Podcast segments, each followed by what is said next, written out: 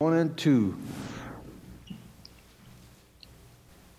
My son, do not forget my teaching, but keep my commands in your heart, for they will prolong your life many years and bring you prosperity. Lord, we thank you. We're always careful to give you the honor, the glory, and the praise. Lord, I thank you for where you have us. I thank you for your taking us, Lord. When I see the, the plan, Lord, I see a glimpse of what you have, Lord. I pray that you would open, open up all of our eyes to, to grab hold of that, that we would come together united in purpose and mind. In Jesus' name I pray. Amen.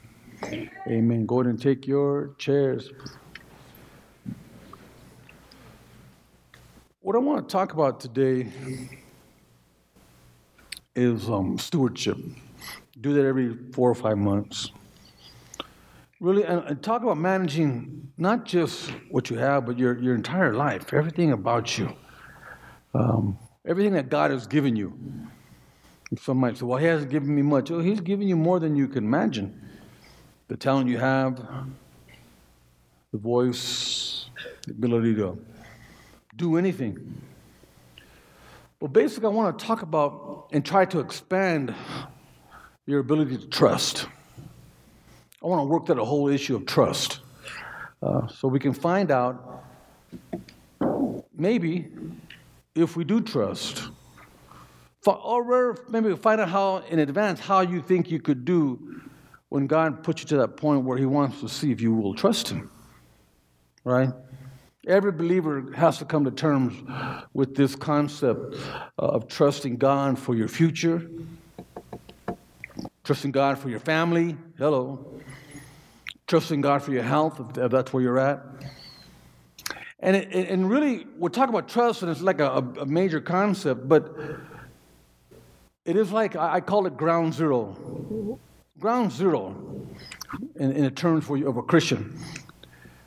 Now, if you think of ground zero, the first time ground zero was used was when they were doing experiments in World War II, and it was a term used of a nuclear explosion or any large bomb. The term ground zero describes the point on the Earth's surface closest to the detonation. Ground zero, boom. In 1946, the New York Times report on the city that uh, on the, the bomb that destroyed the city of Hiroshima. It defined ground zero as the part of the ground situated immediately under the exploding bomb. Ground zero. And if you ever looked at that, you imagine when the bomb came down, it exploded above and wiped out hundreds of thousands of people and buildings in a matter of minutes. Boom, ground zero. Well, that term has kind of changed itself since then because many of you, uh, maybe you've heard of Hiroshima, Nagasaki, but the, the ideal of an atomic bomb is so far fetched um, for many of this generation younger than I. So that term has, has changed a little bit. And now it's used for an attack that happened uh, September 11th in 2001 when two aircraft hijacked by 10 Al Qaeda terrorists flew into the north and south towers of the World Trade Center, causing massive damage. It started fires that weakened uh, the 110 story skyscraper. The, these 747, one was a 767, had, had fuel. And, and fuel, jet fuel, is much like kerosene. And it burns at, well, I don't know, 1,200, 1,200 degrees or, or higher, 2,000 degrees and higher, kerosene, the fuel. And the fire got so hot that it heated the beams in the World Trade Center, heated them, and turned the beams into liquid steel. And, the, and these buildings collapsed. Just they, and they, amazingly, they didn't tip over; they just disintegrated, one floor on top of another. Whether it was intended, who knows? Uh, but it destroyed the World Trade Center, and that was soon to be called Ground Zero. Now, ground zero for the Christian is a place, this is what I call ground zero. And to me, it's as violent at times, as powerful as time is what I'm going to talk about today. Can I trust God with everything I have? That's ground zero for a Christian. Now, we all can say, Oh, I trust God. Okay. Believe me, we'll all know one day or another. So I think every one of us comes to a place where we have to cross that line. Yes, I do trust Him. Or, no, I don't trust Him. I, I believe people. I believe this more. I believe situation. I believe everything else more.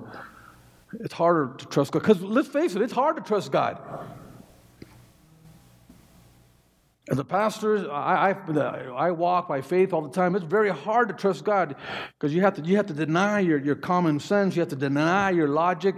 You have to deny everything you see because I'm going to trust God.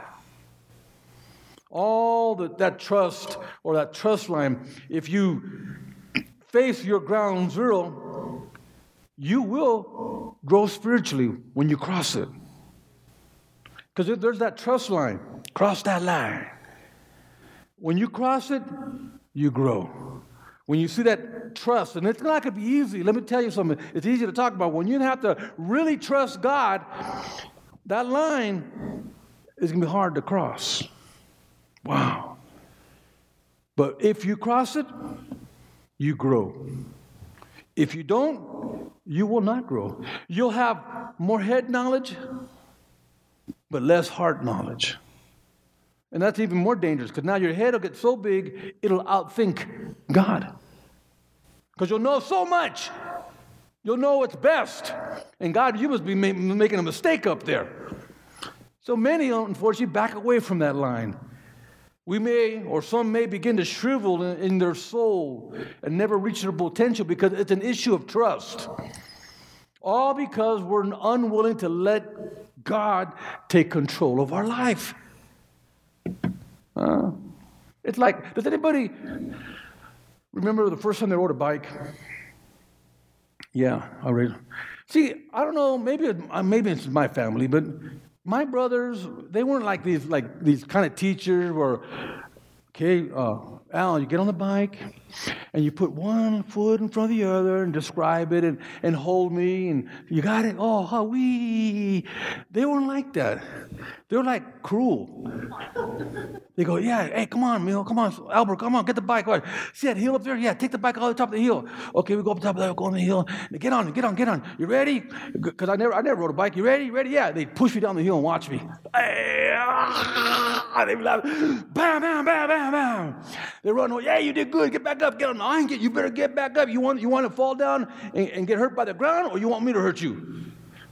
Also, I look at the ground. Okay, and I get back up, and they roll me down the hill. Right? I, I, I had to get up there and learn the hard way. Oh man. Sometimes, sometimes learning to trust God is just like that.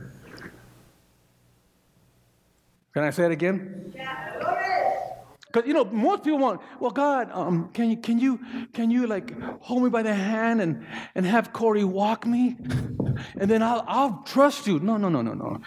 God says, you see that mountain? Yeah, get get walking. Get walk, but God, God, can, can you put? Can I see the angels? No, just get walking. I'm gonna I'm gonna show you the giants on the land. I'm going to show you all the obstacles in your way. I'm, I'm going to I'm gonna put a big giant Jordan River in front of you that you can't cross because it's high tide. I'm going to put the Red Sea in front of you. Now get walking.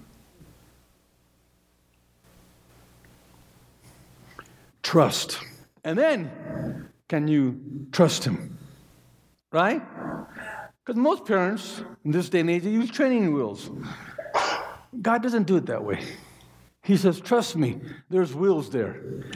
Yeah, but God, I don't see them. Just trust me, they're there. God, but, but can, can I, can I, what, what model? Are they Schwinn? Or, or are they track? What kind of wheel? No, just, just get going. They're there. Hmm. So, what you have to do if you're going to trust Him, well, ways that you and I could learn to trust God more completely, let me say it that way, is first, very simple. You need to begin to take inventory in your life. Psalms 139 23 reads like this Examine me, O God, and know my mind. Now, check this out. King David is writing this, and he had blown it. He goes, Examine me, O God, know my mind. Test me and discover my thoughts. Find out if there is any evil in me and guide me in the everlasting way. Now, when I look at that, how many of us has ever said that to God? So, you know, God, look at me, get into my mind, know what I'm thinking, because sometimes we don't even know what our mind is thinking. We think we know. He says, get in there, and if there's any evil in it, change me. Yes, Lord. Ooh, doggy. Right? So you want to trust God? You need to be first. If you're going to trust, you got to really take inventory. Are you really in this? Or you just here for, for whatever underlying reason brought you here, but why are you here? Do you really want to do God's will, or are you open to God's leading and guiding guidance? Why are we here? The psalmist asked God through prayer to take inventory. Because only God knows everything about us. I'm, I'm telling us some, sometimes we don't even know our motives. We think we know, but when we get down to it, when push comes to shove, sometimes our real motives rise up, and then we say, I never thought I would do that. You ever say that? I never thought I would do that. I thought this is what I would do, but when, when the pressure came and they started pushing and pushing, boom, you did something that you never imagined you would do. See, but before that, that, that situation, you would have said, No, I'd never do that. See, David was kind of honest with himself. He knew that he was aware that he didn't even trust himself. He didn't trust himself. Huh? Only God. The, the, the, today's English Version Bible says, Discover my thoughts. Now, notice, huh? I don't even know what's down there, he's saying. That's the implication. I don't even know what I'm thinking. Look deep in my heart. Help me take inventory. Because only God can lead you correctly. Only God. Because he recognized, and we have to rec- recognize that we have the propensity to follow after evil.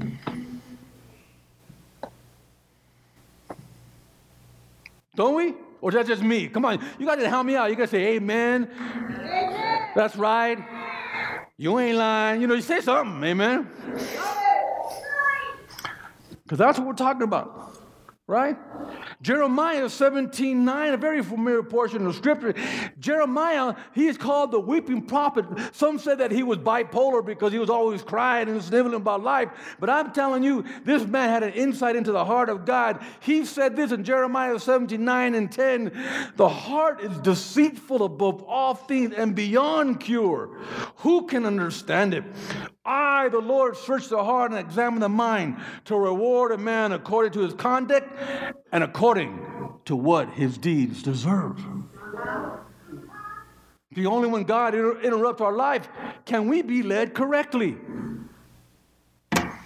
So, taking inventory, what does that mean? Trust God.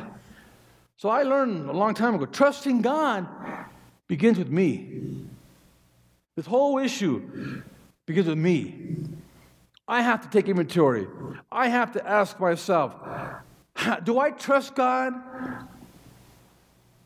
Proverbs 3, 5 through 10, that's a very, very portion, uh, portion of scripture. It says, trust in the Lord with all your ways, right? Lean not on your own understanding. That's one of what the famous men's home scripture. Huh? Acknowledge him in all your ways, and he will make your path straight. Do not be wise in your own eyes. Fear the Lord and shun evil.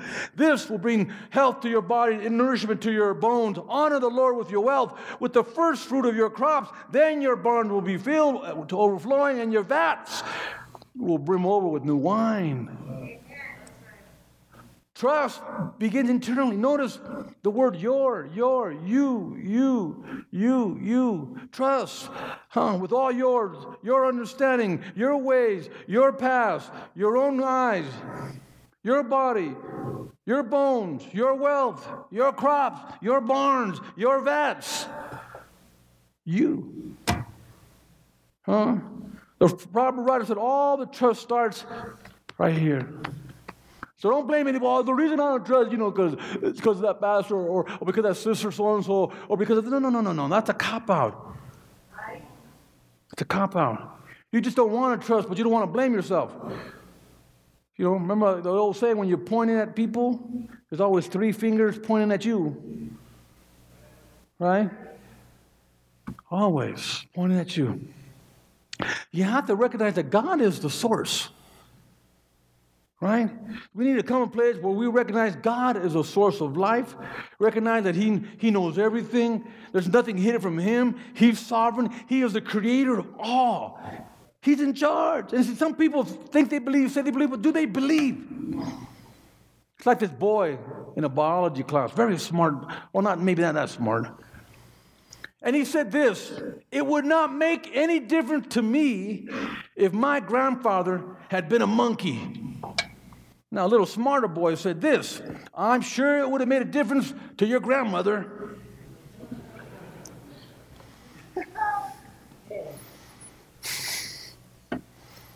The Bible tells us that without God it's impossible, right? Matthew 5:36 tells us that we cannot change a hair or add a hair on our head without God being the source. God is the source. Hmm. James 14, 4, 4 14 reminds us that we cannot even say with certainty what's going to happen t- tomorrow without God being the source.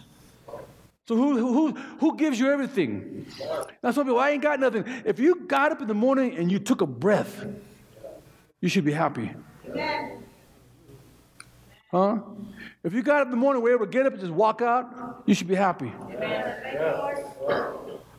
I had, when I was in the hospital, I had a, I had a strange experience. I got out the hospital, and I asked the doctor, because I always go to the gym. He goes, Can I go to the gym? He goes, You can go to the gym, no weightlifting. You could just walk on the treadmill for about a month or two, and then start, you know, after about a month or two, call, talk, call me, let me know how you're feeling, and we'll see if you start lifting weights. I said, Okay. So a month or two go by, and I had been walking, barely walking. Could barely, when I first got out, I could barely walk to the end of my driveway and back. Lost 100 pounds in 40 days, really feeble. So I'm sitting there at the gym, and I remember I had, and I, the doctor, go ahead, weightlift. And I had just little lightweight, and I picked it up, right? I popped it overhead, and I dropped, you know how they got the mirror? And I dropped it, and I looked in the mirror, and I began to cry. Everybody, the guys around me looking at me like, you okay? I'm going, I'm, I'm okay. I walked away. My wife was across town, she, uh, across the gym, and I told her what happened. She goes, what happened? He goes, I just realized that God let me lift weights again. Now, that may not mean much to you, but to me, it meant the world. The things I used to take for granted, all of a sudden I realized God, God is the source of that, and that He could have took it from me. I was a happy man that day. So, what happened when we fail to recognize that God is the source, the supreme, and He's Lord? Deuteronomy 20 talks about a curse that, that comes upon our life and tells us the debt is part of our curse because we just take it for granted. No, my friend, you owe God your life. You all got everything. I remember that, I said that saying the other day. Ronald Reagan said it years ago, and he said, "I noticed one thing about those people who are against, who who are for abortion. All of them were born. Sometimes we, we take for granted. We think we can, it can come and go, and we can do things as a will, not knowing you don't have that right. God is the source. God is the source. Hmm? When we fail to recognize, we bring a, a curse upon ourselves. You know, there's an article in the Chicago Tribune many years ago, and it said this being poor can be a deadly analysis. One study indicated that being poor is apparently as hazardous to your health as smoking, drinking, high blood pressure, and all other known risk factors. Being poor. Listen what I'm saying. The analysis focused on people between the ages of 35 and 54. These are the prime income producing years of your life. And they participated in a national health and nutrition examination survey. The higher death rates found in poverty situations had basically three components. Now, let me ask before I continue Does anybody want to be poor? And I don't want to, because poor, being poor is hazardous to your health. They had this in common. One third of excessive deaths were tied to smoking, obesity, and known health factors. The other third were tied to risk, could be tied to low income. So, what am I saying? Being poor is unhealthy to you as all those other things smoking, drinking, bad diet, all of the above.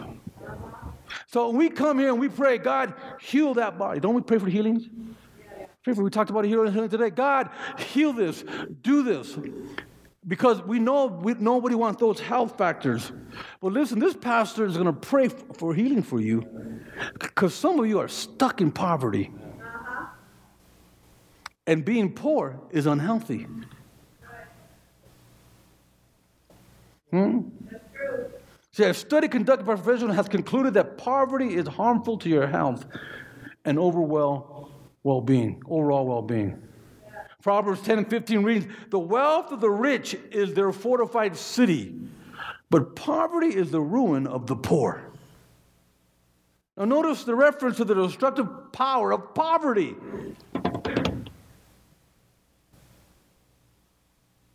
And we deal with poor folk, don't we, Victor Roberts? Oh, come on now. Don't, I'm not snitching on you. Don't, I'm trying to embarrass you, nobody. Uh, for the most part, when I, when I say in relation to the United States, we don't have it going on like some other folks, right? Can we say, yeah? Yeah. We're trying to come up, right? Yeah. Everybody's trying to come up, and we want to bring everybody up. But unless we understand certain principles, you're going to curse yourself.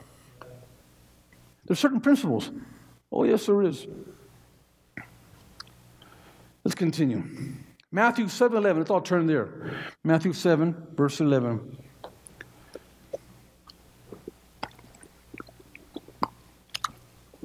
If though you are evil, know how to give good gifts to your children, how much more will your Father in heaven give good gifts to those who ask him?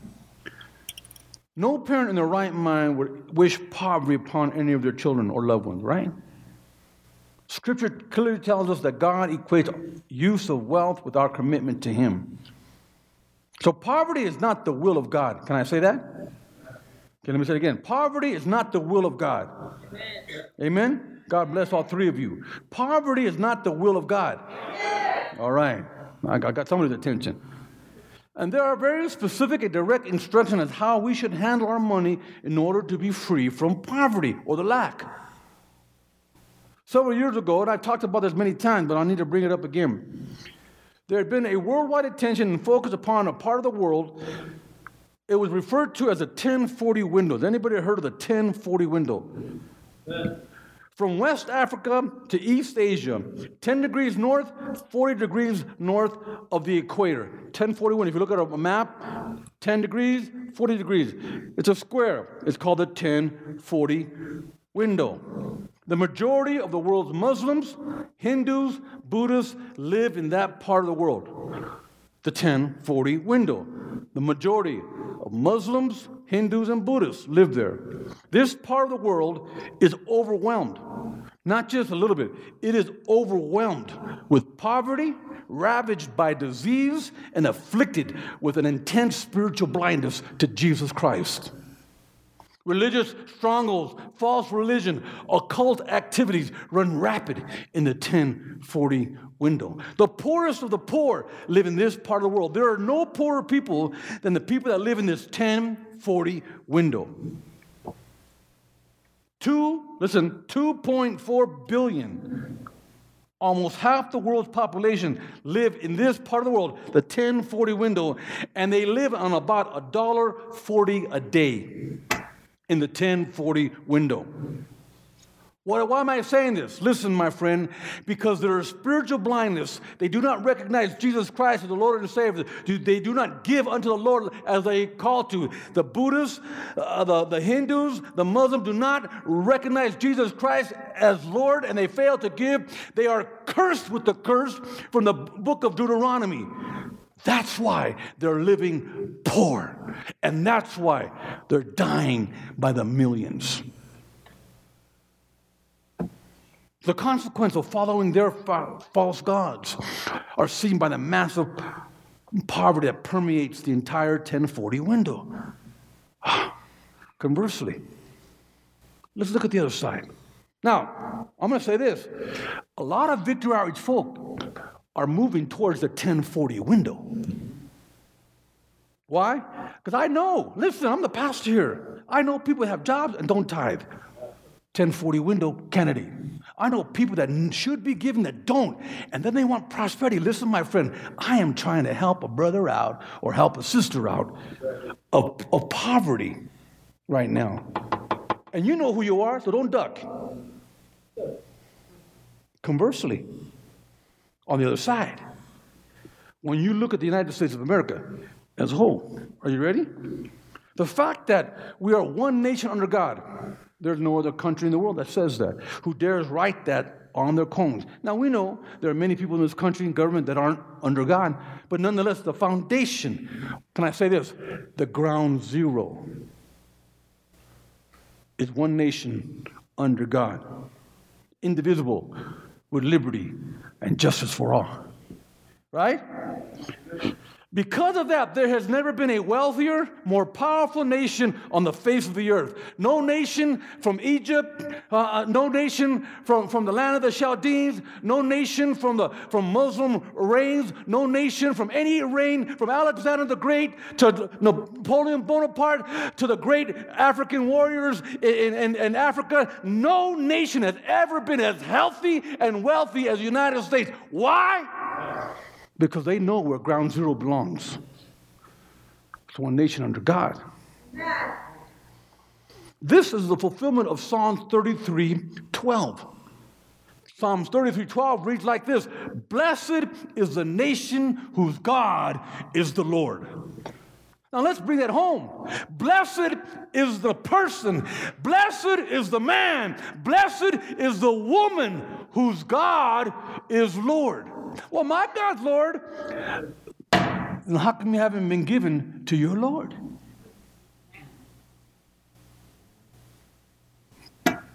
Why? Why is the USA blessed? Because many in our country, many, in fact, I'm going to tell you right now the only reason why those who are not faithful to God in all areas of their life are doing okay is because of those who are faithful have been protecting you. The only reason we're there is because we live in a country where many people follow God's principles. So now that leads us to what? You need to understand God's principle. Let me say this there's three reasons why Christians don't give more to God. I said more to God. First, they don't think they can give and meet their own needs. Faulty thinking. My pastor would call it, he called that stinking thinking. They don't know how to give. Or maybe they don't plan to give, or giving should be much, uh, much, let me say this giving should be as much a part of your life as eating. Now, listen, do you plan to eat? Listen, even if you didn't plan to eat, I know every one of you going to eat. Right? Oh, yes, you are. Right? That's how giving should be for, to, to, to a Christian. Remember, I'm talking about ground zero. Look your neighbor said, Ground zero. Ground zero. Huh? So we have to set a goal in our giving. Stewardship principles that make a difference in our life. I call that the who's in charge principle. Remember, who's in charge of your life? God's the owner. He's in charge. I'm just the manager. Who's going to run your life? God or you? Hmm? Psalm 24 1 reads like this The earth and everything that is in it belongs to the Lord. The world and its people belong to Him. Huh? We have to be good stewards. I call that the give and grow principle. We find our spiritual growth, our growth when we give. Huh? When we give, we increase in faith. When we give, we become more special, uh, spiritually sensitive. When we give, we become fruitful for God's kingdom. When we give, we, we receive a blessing from God. When we give, we are. Are there any Christians in the house? Come on, we have to have Christians. I don't, I don't want no fake and frauds and part time broads. You know what I'm talking about? I want Christians in the house. Christians. Hmm? To give and grow. God, give and grow. And then one more thing, you got to do it now. Oh, not, not tomorrow. No, do it now.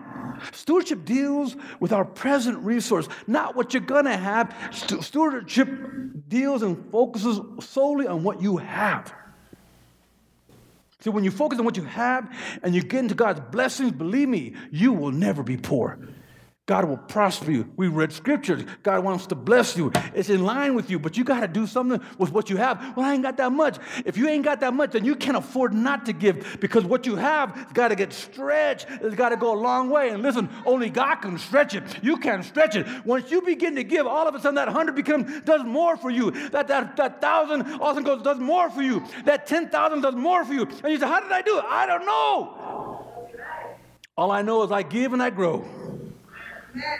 And I do it now. Hmm? The person, Samuel Johnson said this the person who waits to do a great deal of good all at once will never do anything. All of us should know what our spiritual gift is and do it.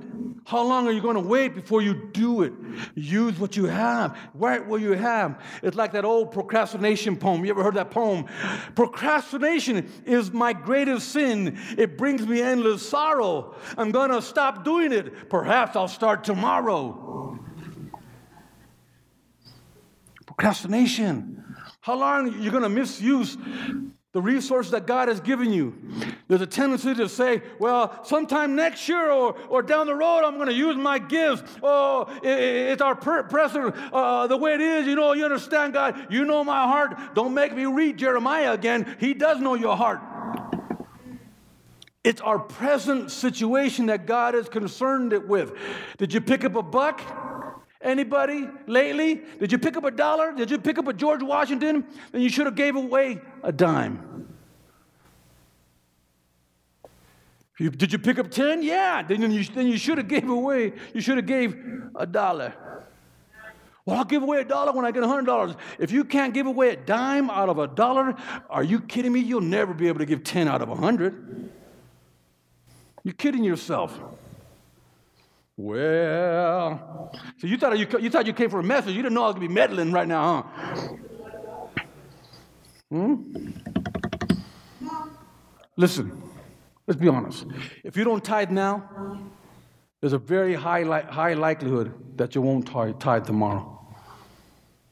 If you can't give 10%, you're not going to give him 100% of your life. How can you say, I'm going to give him 100% of my life. Isn't your life pretty valuable? What kind of dollar sign would you put on your life? When you think about that, right, Jasmine? What, you, what kind of dollar sign, Andy? What kind of dollar sign is your life? Valuable. And you say, We have the audacity, well, God, I'm going to give you my life. Whatever that dollar sign is on your life. But, God, you know, I'm having a hard time giving you 10% of a dollar. Are you really going to believe yourself that you're going to give 100% of your life? Wow. So I want you to give 100% of your life. And I know, I know the only way I can get you to 100% of your life is to teach you to be faithful in your giving of your resources. That's, that's the only way to get you there. There is no other way. Believe me, if there was another way, I would have tried it. That's the only way.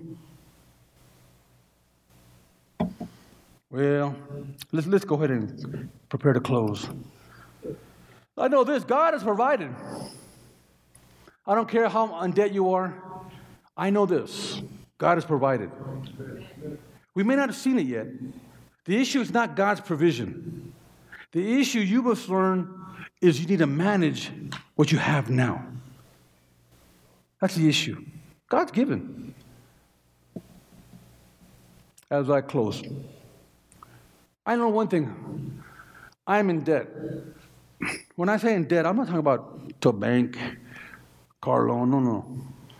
I understand, I live with this. I'm in debt. Romans 1.14 talks about that. And really, the moment we're born, we're in debt. Albert Schweitzer said this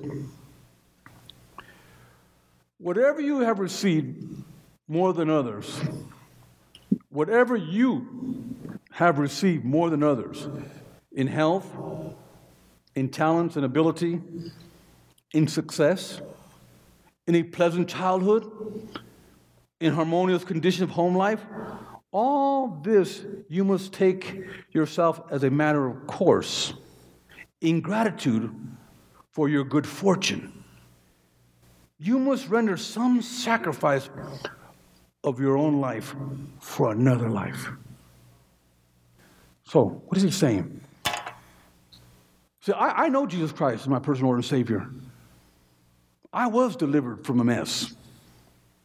I was unhappy. I was all those things. And somebody shared the gospel.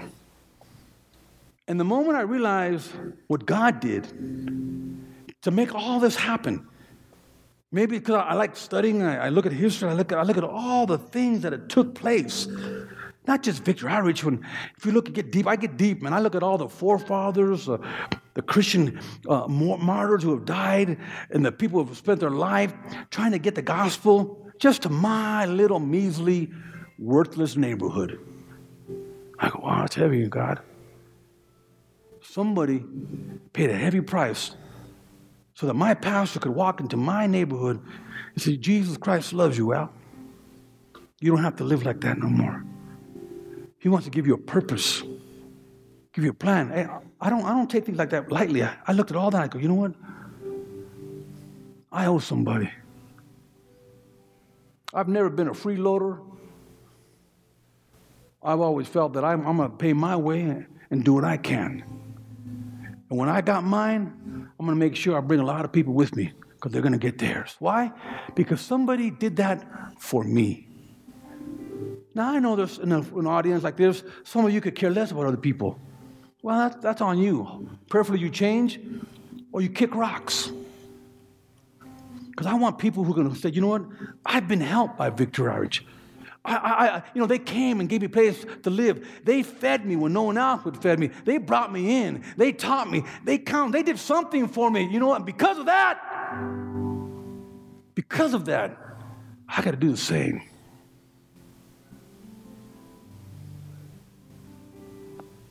Hmm?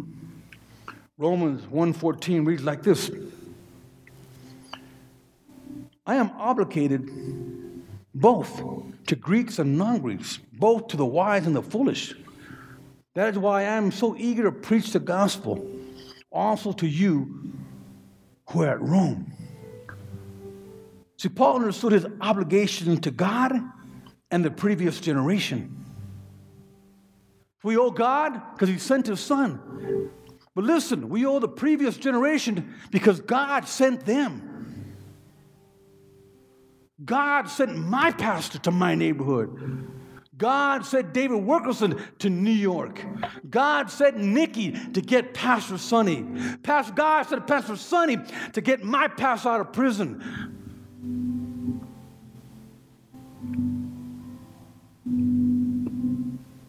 There's an indebtedness we have. I'm, I'm, I've got to confess, I have a difficult time with ungrateful people. I have a hard time. People are just users, users, users. I have a hard time. We don't mind helping, man. But if you don't in turn don't want to help, man, you're a punk.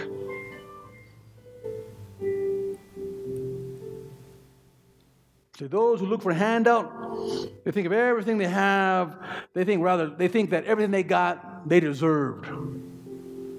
No, the only thing we deserve is hell.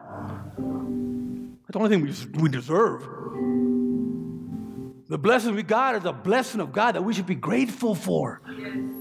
I say, God, thank you. What can I do now? I, I may not have much, I may not be much, but what, what I have is yours. Hmm? I end with this. Calvin Coolidge, one of our presidents, said this No enterprise can exist for itself alone. It ministers to some great need, it performs some great service, not for itself, but for others.